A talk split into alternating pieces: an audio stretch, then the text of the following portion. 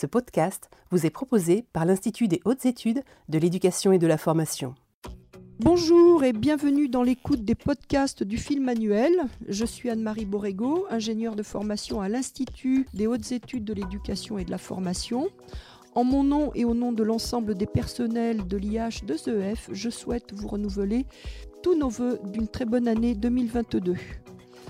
Alors que la loi pour la liberté de choisir son avenir professionnel, dite avenir professionnel, du 5 septembre 2018 a défini un nouveau partage de compétences entre l'État et les régions en matière d'orientation et que les nouveaux bacheliers sont la première génération d'élèves formés par le nouveau lycée et titulaires du nouveau bac à entrer dans le supérieur, il est légitime de se demander comment les lycéens réfléchissent et construisent le continuum bac-3 Bac plus 3, déjà ancien, mais réaffirmé et consolidé par la loi du 8 mars 2018 relative à l'orientation et réussite des étudiants, dite loi ORE. Cette question est d'autant plus importante que, en même temps que ces réformes conduisent à penser la construction d'un parcours de formation et d'insertion professionnelle plus personnalisé, elles transfèrent sur l'élève et sa famille la responsabilité de nombreux choix dans ce contexte, il s'agit pour les équipes de l'enseignement secondaire, mais aussi du supérieur, d'éclairer, de guider et d'accompagner chaque élève devenu étudiant vers la réussite. Et si nous avons pu mesurer les transformations réelles de l'enseignement supérieur pour un meilleur accueil au cours des trois premiers épisodes de cette série, il nous faut maintenant mesurer les impacts de ces transformations sur les équipes et les élèves des lycées.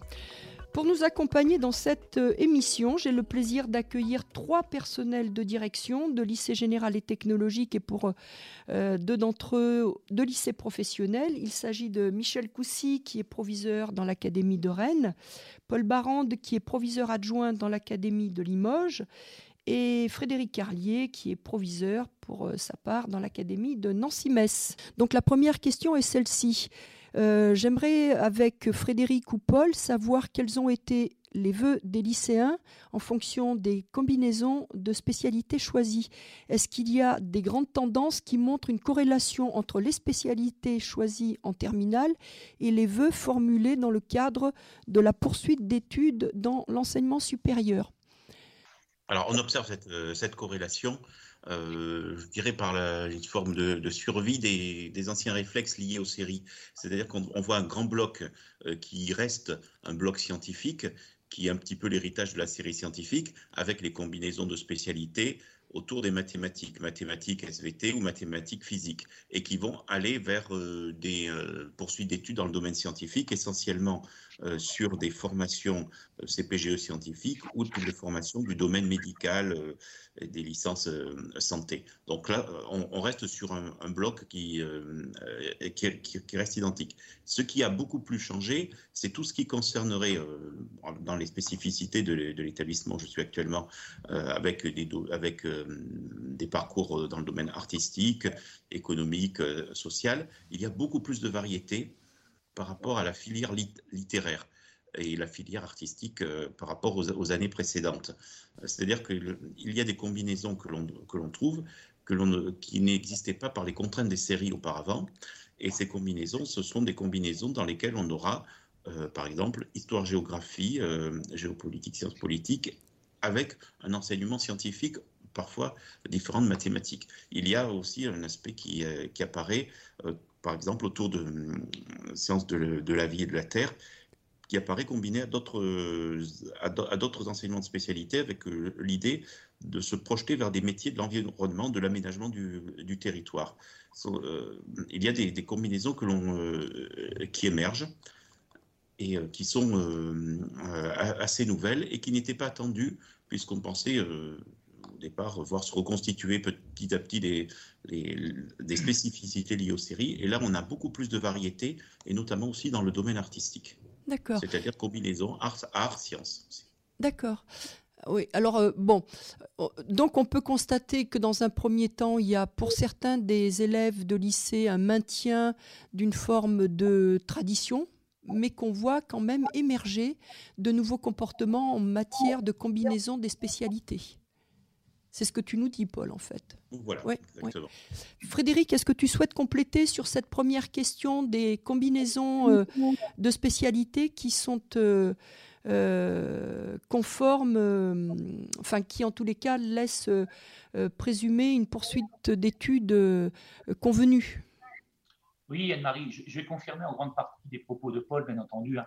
On a, alors, si on revient donc à la mise en, place de cette réforme du lycée il y a maintenant trois ans, on a assisté au début effectivement à une reproduction du même schéma, euh, que ce soit pour les orientations euh, vers la filière générale. Donc moi, je, dirige un lycée euh, général technologique et professionnel. Donc une partie des élèves donc est orientée vers les anciennes filières générales, LESS, vers deux filières technologiques au lycée Malraux, STMG, STI2D, et puis effectivement quelques-uns donc repartaient vers la voie professionnelle. la première chose que l'on constate au début de la mise en place de cette réforme, c'est que les, taux d'orientation vers euh, la filière générale, cette nouvelle filière générale, n'ont pas forcément évolué euh, en comparaison des anciennes orientations vers les trois grandes filières générales qui existaient à, l'époque, LESS. Euh, au niveau du choix de combinaison, je, vais confirmer aussi ce que disait Paul, notamment sur la première année plutôt, puisqu'en première année, on a vu euh, une reproduction effectivement de l'ancien schéma. Donc les élèves qui allaient jusqu'à présent vers le bac S ont choisi euh, la première année de la mise en place des réformes euh, avec le même pourcentage, on va dire, donc les, les mêmes combinaisons spécialités, maths, physique SVT. Là où je serais peut-être un petit peu plus nuancé, c'est quand on regarde l'évolution sur les trois années. Alors, le lycée Malraux, comme je pense la plupart des lycées, c'est vraiment inscrit dans l'esprit de la réforme qui vise à permettre aux élèves de construire leur parcours euh, en faisant des choix complètement libres. Euh, c'est possible dans des lycées euh, dont la taille en termes d'effectifs est suffisante et avec une corrélation qui est importante entre le nombre de combinaisons, enfin le nombre de spécialités qui vont entraîner le nombre de choix possibles pour les élèves et puis, bien entendu, donc les moyens qui sont délégués à l'établissement.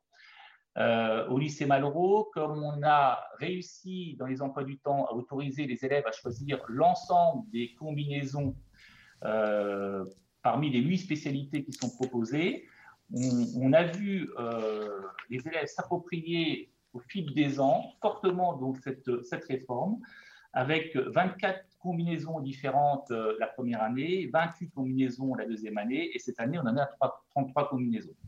Quand on regarde après, de manière un petit peu plus précise, donc euh, les choix pour chacune des spécialités, effectivement, on va toujours retrouver en tête, et ça, ça reste une constante, euh, les mathématiques, la physique, l'histoire-géographie, les sciences de la vie de la Terre.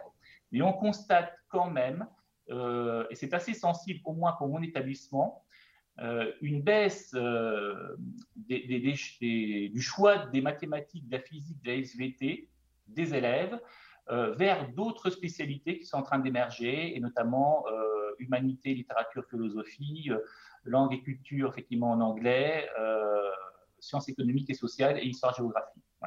Donc, on reproduit quand même pour l'instant, on va dire dans les proportions équivalentes, donc l'ancien schéma avec le parcours scientifique, mais on voit qu'au fil des temps, au fil du temps. Donc, euh, en gros, les élèves sont en train de s'approprier de plus en plus la réforme et construisent vraiment leur parcours en fonction de leurs appétences et sûrement en fonction des attendus du post-baccalauréat. Je suis tout à fait d'accord avec ce qui a été dit. Hein.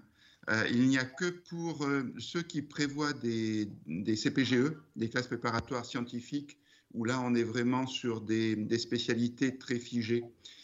autrement, pour toutes les autres, il y a une très très grande souplesse et avec de nouveaux couplages qui arrivent, ou, qui, qui, sont d'ailleurs intéressants, mm. et avec de meilleurs résultats pour les élèves. C'est-à-dire qu'il y a une, ce que l'on voit dans les conseils de classe ou conseils, euh, la façon dont on fonctionne maintenant, on a de plus en plus pour ceux qui euh, mettent des encouragements ou des félicitations, etc. On a de un plus grand nombre d'élèves qui sont félicités ou reconnus. Hein, les bulletins se sont nettement améliorés. Ce que vous me dites là est plutôt très, très positif et très optimiste sur le, devenir de cette réforme, cette souplesse. Le choix qui est euh, accordé aux élèves doit effectivement permettre qu'ils euh, voilà, qu'ils se spécialisent dans des, dans des matières, dans des disciplines euh, qui leur conviennent et qu'ils ont choisies. Et c'est plutôt euh, de nature à améliorer euh, la motivation et donc, in fine, les résultats, et c'est tant mieux.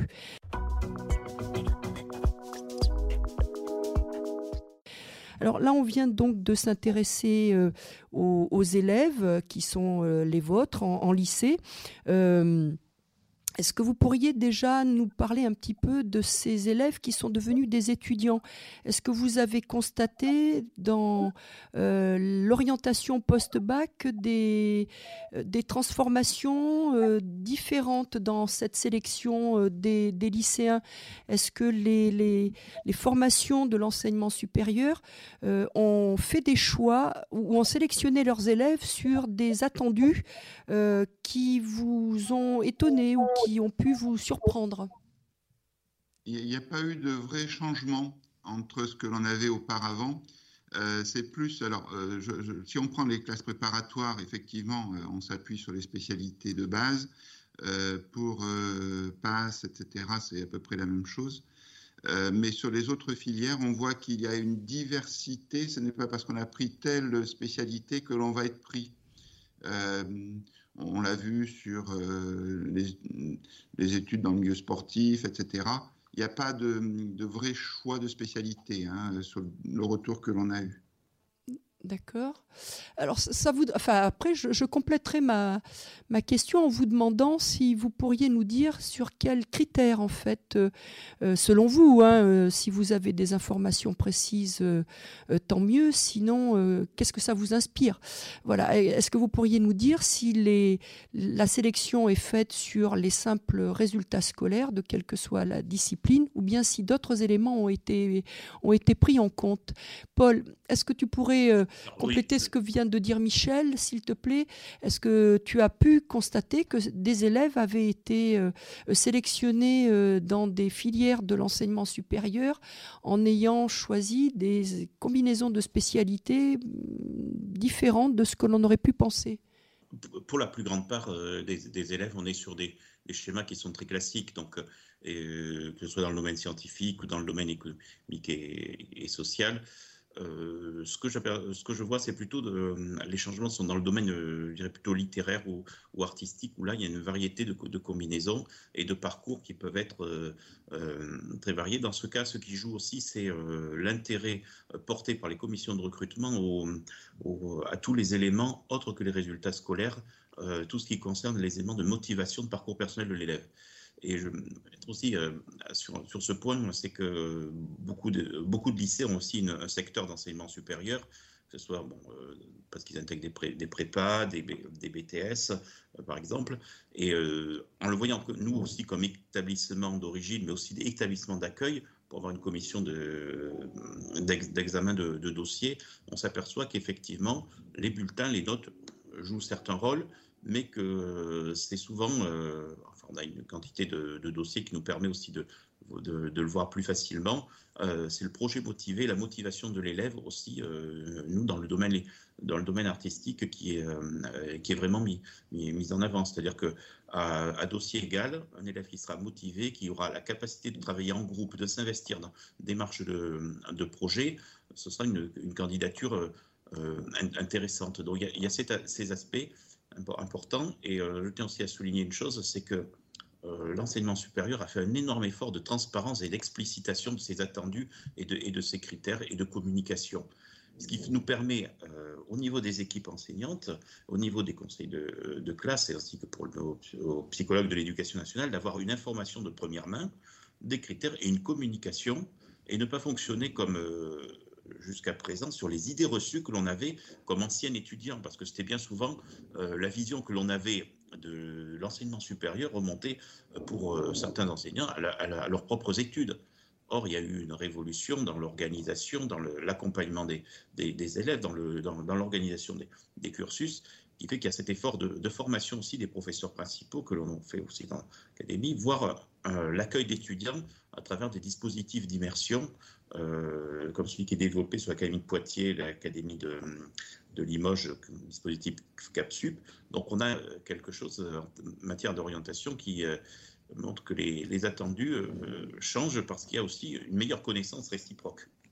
Frédéric, est-ce que tu souhaites compléter ce que viennent de dire les, les deux collègues sur cette sélection qui est opéré par l'enseignement supérieur, que ce soit les universités, les CPGE, les BTS, euh, IUT, euh, etc. Oui, tout à fait, Anne-Marie. Je, vais, confirmer effectivement ce qui vient d'être dit. Hein. donc, euh, on voit que les, mêmes schémas sont un peu reproduits. alors, c'est un petit peu compliqué. Il faut quand même pas oublier cette année qu'on on, a traversé deux années de Covid, donc avec des élèves qui n'étaient pas forcément là, la mise en place de Parcoursup. Si, si on prend effectivement donc les critères qui sont précisés dans la fiche à venir, on va retrouver dans la fiche à venir, pardon, on va retrouver la méthode de travail, l'autonomie, l'engagement citoyen, la capacité à s'investir, l'avis sur la capacité à réussir, c'est l'avis qui est donné donc par l'équipe pédagogique, par le chef d'établissement. Je pense qu'au jour d'aujourd'hui, on peut dire qu'au-delà du parcours scolaire, au-delà des résultats, euh, tous ces éléments, je pense aujourd'hui, sont pris en compte par les commissions de sélection de dossiers. Euh, il est évident que dans un premier classement, ce qu'on va regarder, ce sont les résultats scolaires des élèves. Euh, ça reste bien, entendu effectivement donc euh, toujours d'actualité, mais autour de ça, effectivement, on va regarder d'autres éléments, d'autres qualités, effectivement, donc des futurs candidats, et je le citais tout à l'heure, hein, la, méthode de travail, l'autonomie, effectivement, qui est primordiale pour réussir dans l'enseignement supérieur, l'engagement citoyen aussi, ça c'est nouveau depuis quelques années, euh, pour les, commissions de BTS, donc moi je recrute dans 5 BTS au niveau du lycée André Malraux, euh, on, applique aussi, donc ces, enfin, on prend en compte ces éléments dans le classement des, listes de candidats. donc dans un premier temps, un premier regard, euh, alors qui, qui, va sur le parcours. C'est vrai que sur les BTS, on a un recrutement un petit peu plus spécifique, plus typé, hein, puisque ce sont des élèves de bac pro, des élèves de, des séries technologiques qui sont prioritaires donc sur ces, sur ces filières. Euh, on va regarder la cohérence entre le parcours en termes de, de spécialité euh, suivie par les élèves euh, sur le cycle terminal, enfin première terminale, la spécialité demandée en BTS. Ensuite, on va compléter en regardant les résultats, scolaires des élèves euh, des deux dernières années. Et puis, on va effectivement compléter, affiner notre choix avec ces, nouveaux éléments euh, qui, permettent justement de, prendre en compte vraiment la personnalité de chacun des élèves.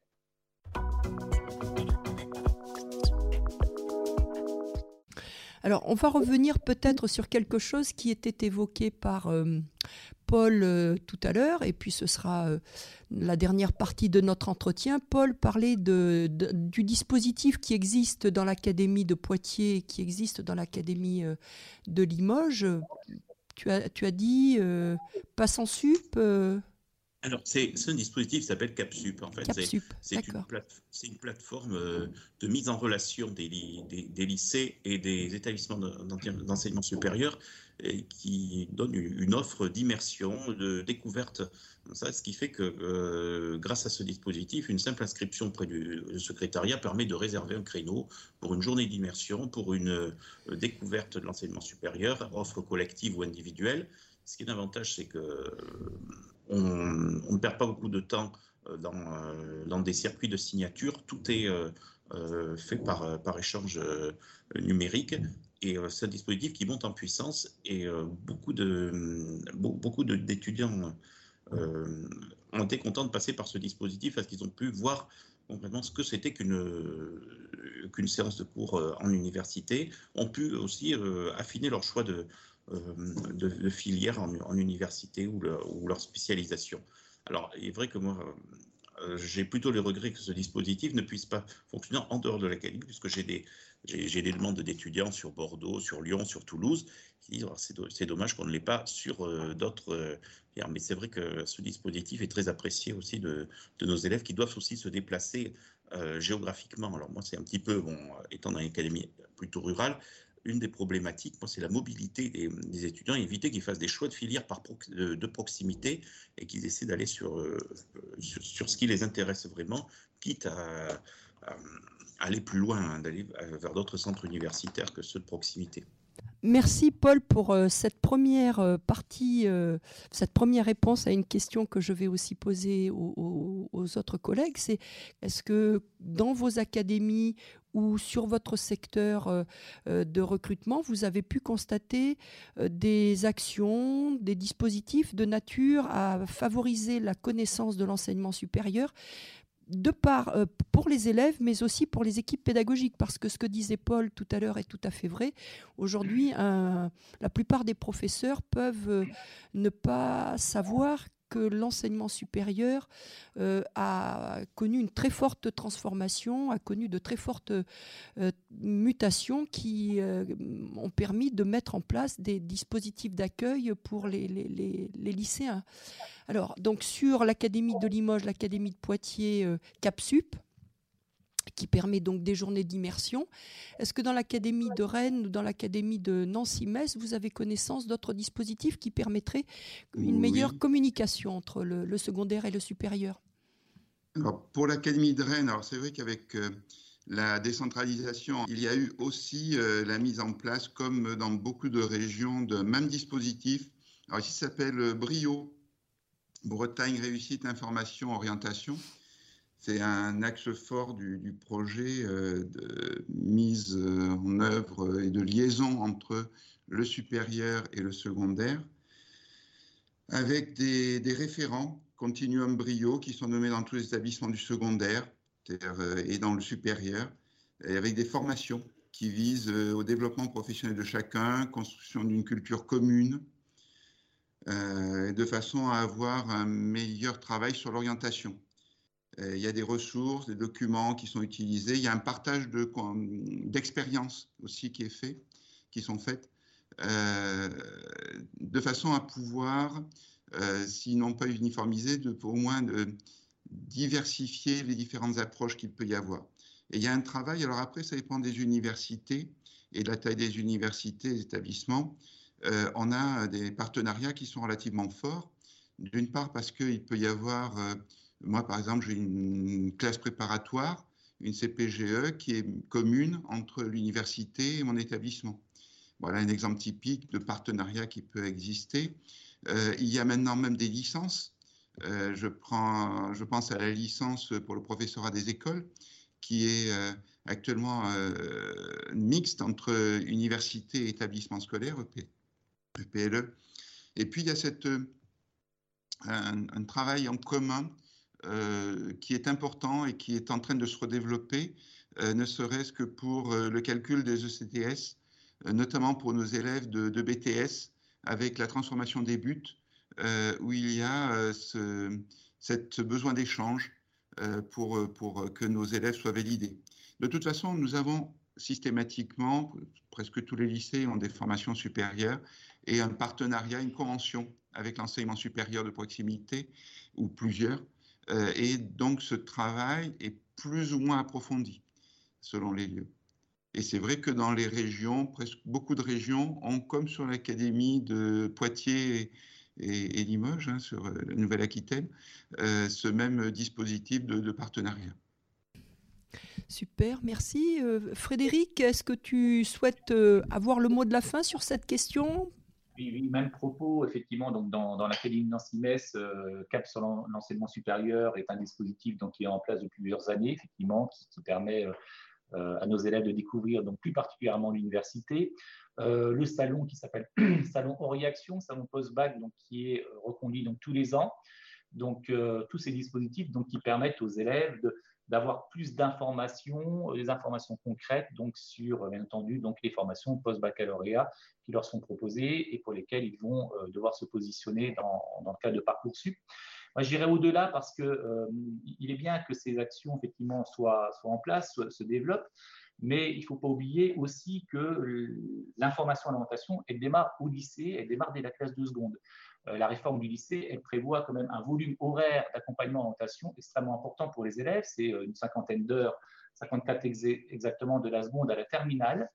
Et euh, en parallèle de ces dispositifs, donc euh, partenariat avec l'université, avec les, organismes d'enseignement supérieur, hein, que ce soit donc les lycées donc, qui proposent des classes préparatoires ou des BTS. Euh, ce qui est important aussi, c'est tout l'accompagnement qui est mis en place au niveau du lycée. Dans un premier temps, en classe de seconde, pour que les élèves, c'est compliqué à 15 ans de se projeter sur ce qu'on va vouloir faire quelques années plus tard, mais il est important qu'on arrive à apporter un maximum d'informations à nos élèves pour qu'ils puissent arriver à choisir des, des spécialités, des combinaisons de spécialités au-delà de leur appétence pour ces enseignements, aussi effectivement que ce soit en corrélation avec leur projet post-baccalauréat, si leur projet est déjà défini. Et ensuite, bien entendu, euh, les dispositifs qu'on met en place dans l'établissement, donc euh, des interventions d'enseignants qui euh, interviennent dans ces spécialités pour expliquer concrètement aux élèves effectivement quel est le contenu de ces enseignements, le lien avec les attendus post-baccalauréat, des forums qui sont organisés aussi à l'intérieur de l'établissement, l'intervention d'anciens élèves qui sont déjà dans l'enseignement supérieur. Donc, en gros, voilà, c'est effectivement donc arriver à mutualiser l'ensemble de ces dispositifs pour faire en sorte que dès la classe de seconde, on arrive à accompagner donc les élèves pour que euh, ils construisent de manière pertinente leur parcours et puissent euh, avoir euh, suivi les enseignements qui vont convenir aux choix qu'ils vont effectuer après dans le cadre du parcours post-baccalauréat. Merci Frédéric. Voilà, je pense que nous avons exploré les, les, questions que je voulais aborder avec nous avec vous, pardon. Est-ce qu'il y a euh, quelque chose à rajouter de part et d'autre, Paul, euh, euh, Michel, Frédéric Est-ce que vous voudriez rajouter quelque chose? Alors moi, si, vous voulez, effectivement, je peux vous faire part d'un projet que nous essayons de mener depuis le début de l'année sur le niveau terminal et notamment pour les professeurs principaux. L'organisation des conseils de classe sur le niveau première générale, terminale générale et le choix des professeurs principaux, effectivement, est devenu un vrai sujet dans les lycées, euh, puisque euh, aujourd'hui, avec la mise en place des spécialités du tronc commun, on se rend compte qu'on a euh, de, moins en, de moins en moins d'enseignants qui voient les élèves effectivement en classe entière. Et depuis plusieurs années, se pose la question est-ce qu'il faut organiser des conseils de classe qui s'appuient sur la classe, donc la classe telle qu'on la connaissait à l'époque, ou qui s'appuient sur effectivement les spécialités, les parcours de spécialité? Euh, je pense que dans, tous les lycées, ce débat est lancé. On a du mal à aboutir. On se retrouve avec des conseils de classe euh, où si tous les enseignants euh, qui ont participé aux enseignements de l'ensemble des élèves de la classe étaient présents, on remplirait complètement les salles. Alors, on mène une expérience, nous, depuis cette année. On verra quelles conclusions on peut en tirer. vous savez que depuis la mise en place de cette réforme du lycée, en classe de terminale, nous avons la possibilité de nommer deux professeurs principaux. Euh, dont une partie des missions est d'accompagner les élèves dans leur réflexion euh, pour les, choix qu'ils vont effectuer donc après le baccalauréat.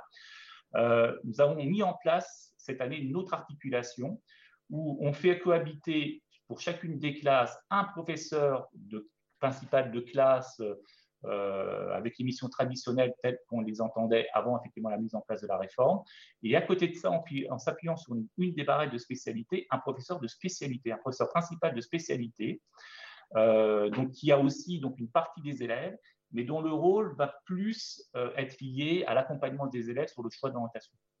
Donc c'est un peu compliqué à mettre en place puisqu'on a deux organisations qui viennent se superposer, mais ça va permettre peut-être d'accompagner de manière un petit peu différente donc euh, les élèves dans, justement donc leur, leur, parcours enfin, leur choix effectivement de parcours post-baccalauréat.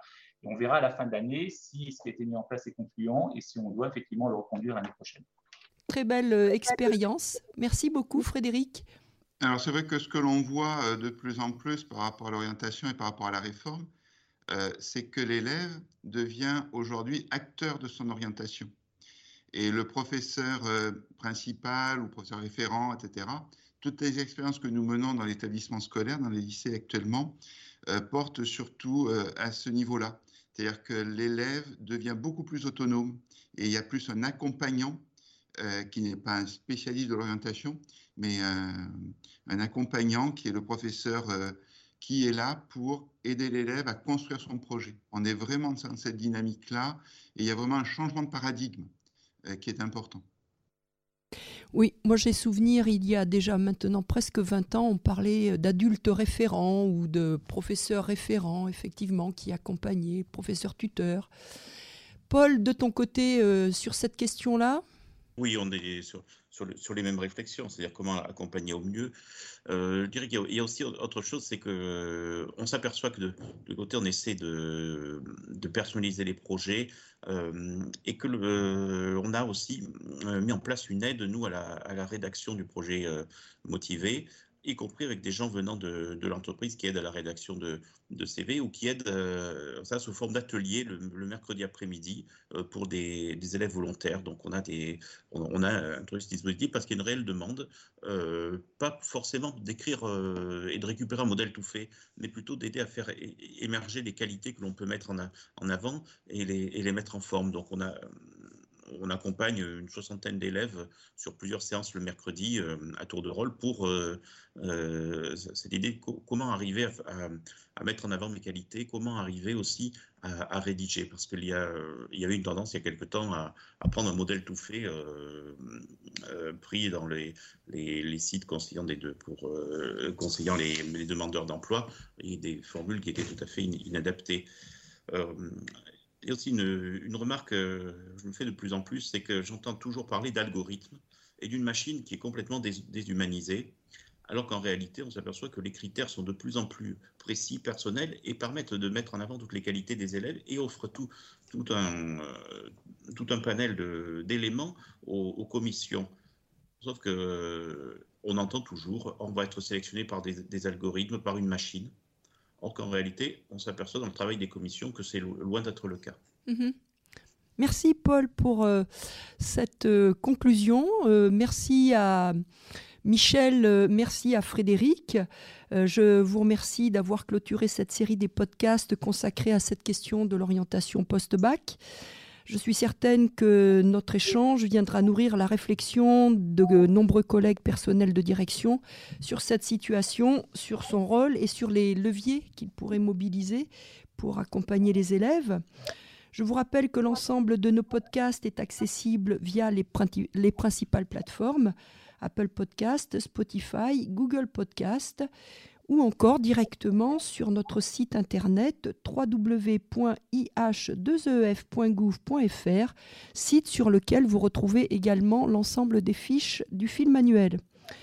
Notre prochaine série de podcasts, qui est actuellement en préparation, sera consacrée à la question de l'accompagnement du développement professionnel. Je le formule ainsi afin de simplifier votre compréhension de notre futur sujet, qui va nécessiter d'éclaircir les concepts et qui donnera lieu à des analyses bien plus complexes que ce que je viens d'évoquer. Sur cette question, nous aurons le plaisir d'entendre de nombreux chercheurs et universitaires tout au long du mois de février et mars. Voilà, je vous annonce d'ores et déjà que la prochaine série sera euh, diffusée sur les mois de février et mars pour tenir compte des différentes périodes de vacances euh, scolaires qui, vous le savez, euh, en, hiver vont du mois de février au mois de mars. Donc je vous retrouve pour le premier podcast de cette série qui en comptera 6 le 4 février. Et puis d'ici là, je vous souhaite de euh, vous porter du mieux possible, de faire attention à vous et une nouvelle fois, très bonne année 2022 à tous et à toutes. Au revoir, à bientôt.